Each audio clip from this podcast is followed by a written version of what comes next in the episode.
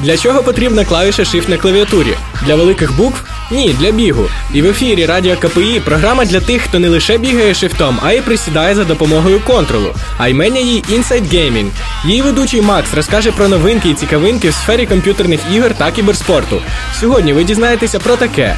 MLG додасть ще одну дисципліну до вже існуючих. Дата релізу South Park The Stick of Truth. Activision Blizzard все ще залежно від Vivendi. DreamHack отримає власну студію. Інформація про фільм World of Warcraft.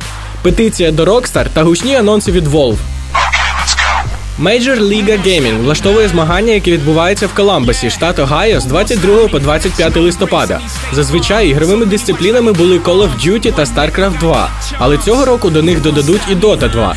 Організатори вже запросили відому серед дотерів китайську команду Rattlesnake, одного з фаворитів The International 3. Отже, замість двох стрімів на головній сторінці турніру можна буде побачити вже три. Те, що американські організатори додали Dota 2, а не іншу гру, виглядає дещо дивно, адже Dota не найпопулярніша моба гра в США. Ubisoft та Obsidian Entertainment втомилися тягнути кота за хвоста і все ж оголосили дату релізу South Park The Stick of Truth для ПК, PS3 і Xbox 360 10 грудня 2013 року. Вже зараз можна бігти і оформлювати передзамовлення. І за такий мужний вчинок отримати Ultimate Fellowship Pack.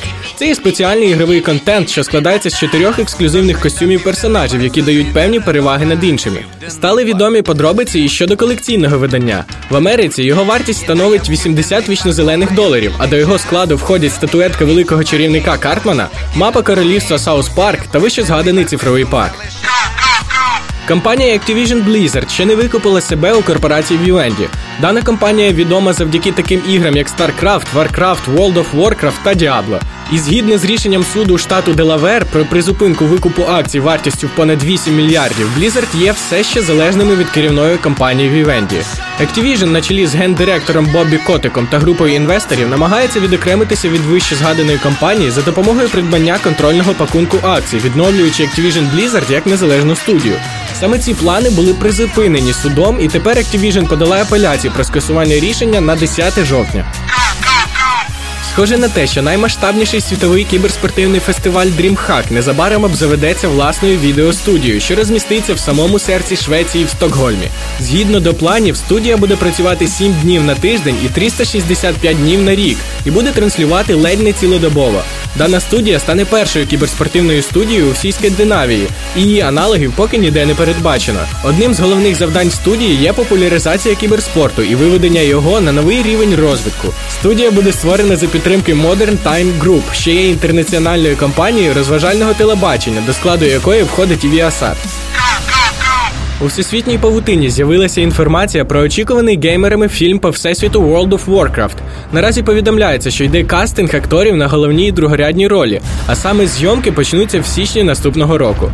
Вперше про фільм World of Warcraft заговорили ще в 2006-му. З того часу у картини декілька разів було змінено режисера і сценарій, а зйомки все ніяк не розпочиналися. Згідно інформації в інтернеті, головна роль фільму дістанеться дівчині супершпигуна з місії нездійсненної Поллі Петтон.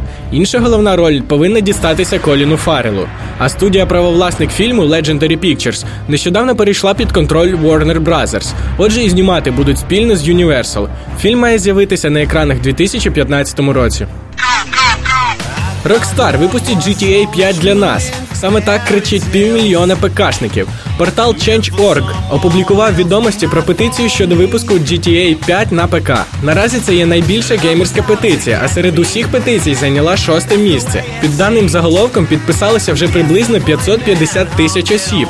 Беручи до уваги дану петицію і те, що в програмному коді GTA 5 знайшли згадку про ПК, то можна свято вірити в те, що анонс викрадачів авто буде зовсім скоро. І варто нагадати, що з часу виходу гри вона вже принесла розробникам більше 1 мільярду доларів, і це зважаючи на відсутність гри на ПК. Компанія Valve оголосила про тестування нового класу потужних пристроїв для вітальні Steam Machines. Це буде напівзакритий бета-тест ігрових девайсів, що будуть працювати на нещодавно анонсованій SteamOS. Починаючи з 25 жовтня і до кінця року, геймерам безкоштовно нададуть 300 ігрових платформ. Для можливості отримати бажану штукенцію необхідно виконати цілий список дій, яких вимагає Valve. 30 пристроїв відішлють учасникам попередніх бета-тестів, а інші знайдуть своїх рандомних власників. Завдання для участі в конкурсі опубліковані на сайті Steam. Випуск підійшов до свого кінця. Залишайте свої відгуки і пропозиції щодо програми в соцмережах на сторінках Радіо КПІ та в пабліку в ВК слеш КПІ Gaming. З вами був Макс, a.k.a. Ghost, програма кіберспортивних новин Inside Gaming та Радіо КПІ. Good luck, have fun!